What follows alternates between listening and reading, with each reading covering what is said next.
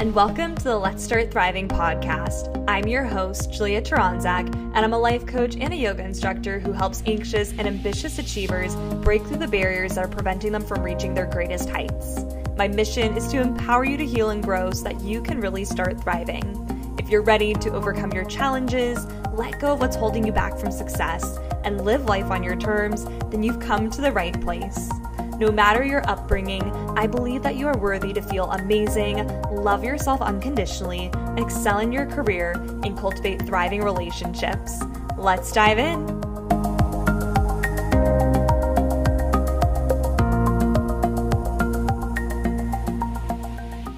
Hello, and welcome to episode number three of the Let's Start Thriving podcast. Today, we're going to be diving into a topic that is very near and dear to my heart, which is how to tame your inner critic. If you're unaware of what your inner critic is, it's that voice that might be in the back of your head whispering things like, you're not good enough, you're not smart enough, you aren't capable of doing these things. Oh, these people over there are going to judge you if you do something wrong. In the work environment, it may show up as, if I miss this deadline, I'm going to get fired. If I screw up this presentation, my colleagues are going to think I'm dumb. Or maybe I can't start this project until I have everything perfect and everything ready to go. It's that voice within our head that is essentially telling us all these things and criticizing us, and maybe it's even motivating us to get things done in time or to do things in a very efficient manner. And I myself used to really struggle with my inner critic, especially three years ago when I was first diagnosed with complex PTSD, I didn't realize that one of the biggest symptoms that I was really struggling with was having an inner critic that was running rampant. And this is something that is very unique to complex PTSD. And it just leads to such a low self esteem, so much inaction, so much analysis paralysis. And at this time, three years ago, I was working as an insurance broker. So I was working with a lot of HR leaders, sometimes the CFO or the CEO of the company, depending what size the company was. And I'd be in all these Zoom meetings with them and just feeling so much pressure, just not feeling good enough, and judging my presentations. And it took a lot of time and a lot of work learning so many different tools to learn how to tame that voice within my head. And a lot of those tools I'll be sharing with you today. And some of these things are what helped me really learn how to tame that voice within my head. And it helped me to start to love teaching yoga again. My inner critic ruined how it was when I first started teaching yoga five years ago. It was always judging me, telling me people didn't like my classes. And now I've loved getting back into teaching and guiding students again. It's helped give me the confidence to actually change the trajectory of my career and start my own business and to let go of all the social anxiety that I used to have. And so I'm going to give you a few different tools today so you can learn how to tame that voice and start living with much more compassion and much more confidence moving forward. And so as we begin, I want you to envision someone that inspires you whether this is a family member, maybe it's a celebrity, maybe it's a business leader or an athlete, whoever that is, start to envision that person in your mind. And know that whoever you envisioned, they also have an inner critic as well. An inner critic is something that every single one of us have. And the biggest difference is that some of these people have learned how to tame that voice within their head so that they can start doing the things that they really want to do. And so it's so important to understand that the inner critic comes from a compilation of all the voices that we heard growing up, whether this was from our parents or our siblings or society or maybe the bullies that were around us when we were growing up in school it's come from all the things that we heard growing up that maybe we weren't good enough, we weren't smart enough, we weren't pretty enough, we weren't skinny enough. All those things that you start to hear start to come together towards this voice that is known as your inner critic. And the good thing is that you are able to tame that voice within your head. It doesn't have to be running rampant, it doesn't have to be there all the time. It is possible to learn how to acknowledge it and to give it its own different role and to start thriving in whatever you want to do. And so the first thing that we're going to do is to set an intention because your intentions are so incredibly powerful. They set the trajectory for the rest of your day. They really provide that sense of direction for where your day is going to go, how your meetings are going to go, or how your workday is going to go. And they are so important. An analogy that I love to use is if you imagine a plane flying from San Diego all the way to New York and let's say at takeoff, that plane is off by one degree and it never course corrects. That plane's not going to land anywhere close to New York. It's actually going to land in Philadelphia, which is about two hour drive away from New York. And it's kind of that reminder that if you don't set an intention at the beginning of your day or before a presentation, before an important meeting, then you don't really have a sense of direction. There isn't really that guidance for where your energy is going to go, and you might steer yourself off course. And over time, this can really compound and this can really take you away from where you really want to go. And I'm gonna pull my bio degree out right now, but one of the reasons why your intentions are so important is because within your brain, you have your reticular activating system, also known as the RAS, the RAS, and this is the part of your brain that filters your emotions, except for your sense of smell, between your conscious mind and your subconscious mind. So, your conscious mind is basically the things that you're currently aware of. It's the thoughts that you're aware of, your senses that you're currently aware of. Your subconscious mind is all the stuff that's going on underneath the surface that you may not be aware of.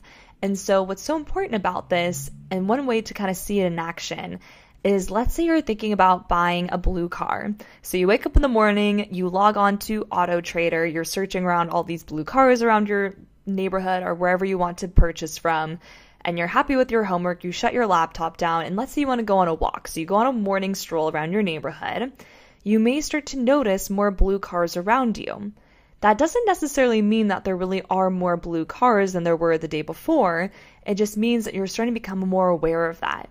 And why this is so important is because there's a chance that your inner critic may essentially be that gatekeeper for how you're seeing and experiencing the world around you. So, a couple different examples of this. Back when I was first teaching yoga back in 2019, I used to love teaching yoga at first. It was so empowering, so amazing. And then my inner critic started taking a hold of it. And when I was teaching, it was looking for pieces of evidence of why students weren't liking my classes, why they wouldn't want to come back. And so it would essentially look around the room, and then whenever it would see someone having an RBF, which most people do, yoga's pretty intense, they're trying to keep it together. Whenever it would see this RBF, it would already start running this dialogue in my mind of, ooh, this person doesn't like this class, they think you suck, they don't think you're doing a really good job and it would just be going crazy. Same when I was on my Zoom calls with these HR leaders or the CFOs or the CEOs. This was during the pandemic, so meetings were all done over Zoom. There was really no body language that I could read because when you're looking at a Zoom screen, you kind of only get to see part of a person's face and not much else. So, as I was giving these presentations, my inner critic was looking for evidence of why I wasn't doing good enough, why these leaders weren't liking my presentation, and it was looking for every little piece of evidence that it could get for why I wasn't doing well. And that is so exhausting when you're constantly having this thing running in the back of your mind looking for evidence and reasons of why you aren't good enough. It's so important to actually set an intention before you get into one of those meetings, before maybe you're leading a workout class or whatever it may be, to look for pieces of evidence of why people are actually enjoying what you're doing, why you actually are doing a good job. And so, for this moment, I would love for you to set an intention for the rest of your day, the rest of your evening, and this intention can look different for each and every single one of you. A few different prompts that you might want to ask yourself are how do I want to feel at the end of my day, at the end of my presentation, at the end of this meeting? What would I like to accomplish by the end of the day? What's something that I can do today to make today a great day? just by asking yourself some of these questions will kind of already set that intention for what you like the day to look like and what you would like to achieve by the end of the day. And so now that you've got an intention, you've got that ready, the next step is to really start to meet your inner critic and start to get to know it, start to recognize it. And the important thing to know is that your inner critic is not you. It is just a small part of you. And it's so important to learn how to differentiate that part from your own self. And my favorite way to do this is by giving your inner critic its own separate identity, an identity that you won't take as seriously. And so, one thing that I've done with my inner critic is I've given it the name of a bully from when I was younger. Someone that I don't necessarily like respect that much. Like when I think of them now, I don't really respect their opinion. They're not someone that I would care about. I'd still be, you know, kind to them if I saw them, but I wouldn't really care much for them. And when you do this, it helps differentiate that voice from your own self. So when you recognize it, you acknowledge it and say, oh, okay, here's that bully Bob, or whatever that name you want to give your inner critic. I've heard so many different variations. I've heard of Bully Bob, which is one of my favorites. Um, you can even give it like Darth Vader if you love Star Wars. You can give it Sauron if you're a Lord of the Rings fan. Maybe you name it Thanos or Loki. You can give it whatever name you want. You can even imagine it as something that maybe you don't like or that you don't care about as much, like a clown or something silly, something that you can easily differentiate and acknowledge outside of your own self. And that way, when you notice your inner critic coming up, you can say, oh, you know what? It's just Jimmy. It's just Bully Bob. This isn't me. This isn't actually what's going on. And helping do that helps just give you a little bit more of that separation and helps to acknowledge that voice and gives you that opportunity to quiet it down. So we've already gone ahead. We've set an intention for our day, our meeting, whatever you're looking for. We've met our inner critic. The next thing to understand is why your inner critic is there and what it's trying to do. And chances are your inner critic is just trying to protect you. And it's trying to protect you from multiple things, but there's three that I'm going to highlight today. First one is change, the other one is shame, and the last one is failure. So, looking at change, change is really scary. It's actually something that as humans tend to really avoid because change means that we can go into the unknown and the unknown is scary. Our bodies already understand the environments that we're in. It already got acclimated to them. It's gotten used to them. And so anything that's different just tends to be a little scary. So if you've ever had a friend who maybe was in a relationship or maybe they were working in a job that they couldn't stand and they were constantly complaining to you about their relationship or their job and they weren't even taking the action or considering leaving the relationship or leaving this job. And chances are they were doing that because that change it'd be a little too scary for them. It's going into that unknown, it's uncomfortable. They don't even want to consider that. Most people typically won't change until their current situation is so uncomfortable that they'll finally make that effort to leave and they finally learn how to break through those messages that their inner critic is telling them about avoiding that change and staying in the same place that they already are. So, change is one aspect. And the second aspect that we touched on is shame. Shame is a really painful emotion that us humans don't want to experience, we really want to avoid. And sometimes our inner critic will shame us so that we don't get any kind of unexpected shame from anyone else. So it's almost using it as like a protective mechanism so that we don't get thrown off if someone else shames us, especially when it's unexpected. That is so painful, almost traumatic in a sense as well. So it's already trying to protect us by just shaming us beforehand. And that last aspect is it's trying to also protect us from failure. So, a lot of us, myself included, I used to really struggle with releasing my inner critic because my inner critic kept me motivated. It especially kept me motivated when I was working on deadlines or when I was getting ready for any meetings because it was always telling me if you don't do a good job, if you don't prep enough, you're going to get fired or you're going to look dumb. People are going to think you're stupid. So it'd go off on this huge rant. It would honestly, it was my sense of motivation at the time. And it's so important to understand that when our inner critic is trying to protect us, it helps us also use the sense of compassion. It helps us be able to see our inner critic in a much different light and a much different kind of standpoint. And when we see this, that's where we can learn how to extend a little bit of compassion and a little bit of grace for inner critic and remind it, hey, you know what, Bully Bob? I've got this. I know what I'm doing, but thank you so much for trying to protect me, but I can do this. The other aspect is yes, it's important to have that compassion for your inner critic, but it's even more important to have that compassion for yourself. And if self compassion doesn't feel natural, that's okay. As humans, we're all born with this negativity bias that's wired within ourselves to keep us safe and to protect us from harm. This was especially so true when you looked at hunter gatherers. When these people were going out, they're outside of their village, they're hunting, they're gathering, they're doing their thing. It was so important for them to realize and understand where the dangers were. So let's say they're out in the wilderness.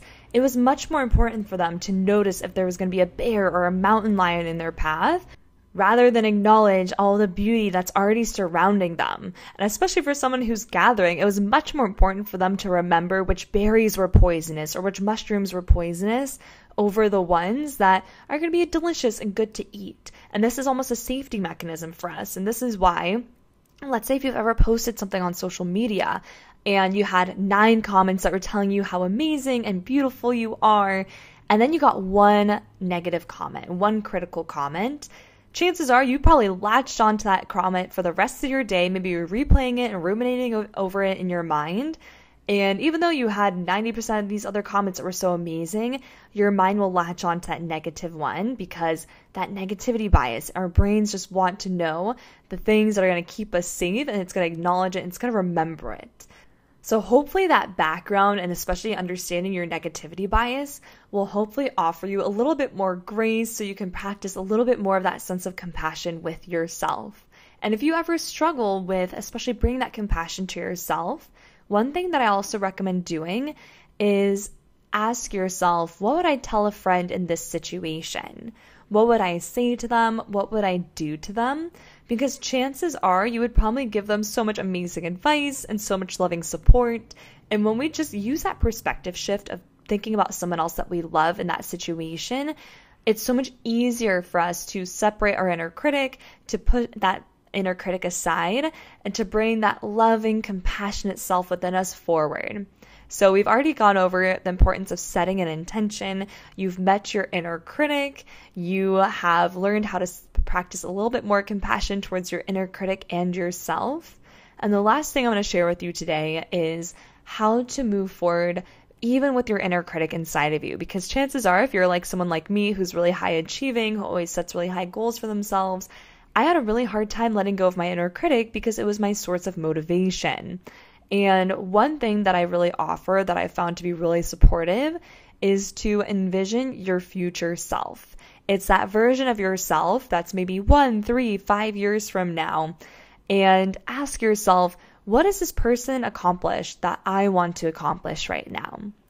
And when you can envision that person, the next thing to ask yourself is what are the daily habits that they're currently practicing? What do they do first thing in the morning? How are they taking care of themselves? How are they speaking to themselves? Another thing you can even ask is what are other people saying about this particular person? And I love doing this exercise because I found it to be a much more empowering, much more inspiring way to be motivated and to get things done. So let's say, for example, um, a couple months ago, I remember I was waking up for a Pilates class. It was at 6 a.m. I'm waking up at 5:30, and I'm just sitting there, and I'm like, ugh, I want to cancel class. I don't want to go. And I ask myself, would my future self be canceling class right now? And just that one little question was that reminder of like, you know what? Nope, we're getting our butt out of bed and we're going to go and take that Pilates class. Even when, for example, I love eating chocolate. I absolutely love chocolate. And so one of my intentions this year is to be a little bit more mindful of how much chocolate I'm eating. And so the other day I was about to go get another piece of chocolate. And I asked myself, would my future self be having more chocolate? And just that one little question for me at least was that reminder of, you know what? Nope, I'm good. I don't need any more. Thanks for that reminder. And so finding a way to make it almost silly, almost playful is a really supportive way to find that motivation moving forward. So, as a quick recap for today, we've gone over the power of setting your intention. We've met your inner critic, we've given it a name and a label. You've learned the importance of practicing compassion towards your inner critic and yourself. And we've also met our future self. There are so many different tools that may resonate, and some of these may have resonated today, some of them may have not, and that's totally okay. If you want to learn a little bit more about how to tame your inner critic, I've created a five day course that goes over all the different tools and different exercises that you can utilize to help support taming that voice within your mind. There are five different days that are available, and there is also a workbook that's included that contains different exercises, different journal prompts. Because there's one thing about knowing something and about understanding your inner critic, but it's a whole different thing to actually integrate and implement these practices by going through different exercises, by going through different journal prompts to really investigate deeper in your mind. That'll help you really tame that voice within your head. So if you want to have access to this course, I do offer a 20% off discount for everyone who's a listener to this podcast. I'll include the link to the show notes, but you can just use the code Let's Thrive. And this course is such a powerful way to learn how to tame that voice within your own head, to build a little bit more confidence within yourself, and to also lead with much more compassion, much more grace, but also make sure that you go get shit done. I will actually be retaking this course myself as well starting today. So if you want to join me, go ahead and sign up. You can reach out to me on LinkedIn, you can message me on Instagram, and I'm here to be your accountability buddy to make sure that you're also getting this work done as well. I've recently revamped the course, so it's on a brand new platform. There are new exercises, new journal prompts, there's a new updated workbook. The modules have also had some updates as well. And this course has so much valuable information in it to help you get that inner critic tamed and to help lead with a little bit more compassion, more confidence moving forward. Thank you so much for being here. I hope you have an amazing rest of your week, and I'll see you next week. Thank you so much for tuning in to today's episode. I am so grateful that you are here and that you are a part of this community. If you love the Let's Start Thriving podcast, would really appreciate if you could leave a five star review on iTunes or Spotify or whichever other podcasting platform you're listening on. I would love to hear all the wins that you're having, the lessons that you're learning, the challenges that you are overcoming. So I'd love to connect, whether it's on Instagram at MindBodyJulia or through my website, mindbodyjulia.com. Thank you so much. Have a beautiful rest of your day. And always remember that you are worthy, you are loved, you are enough, and you are so, so capable. See you next time.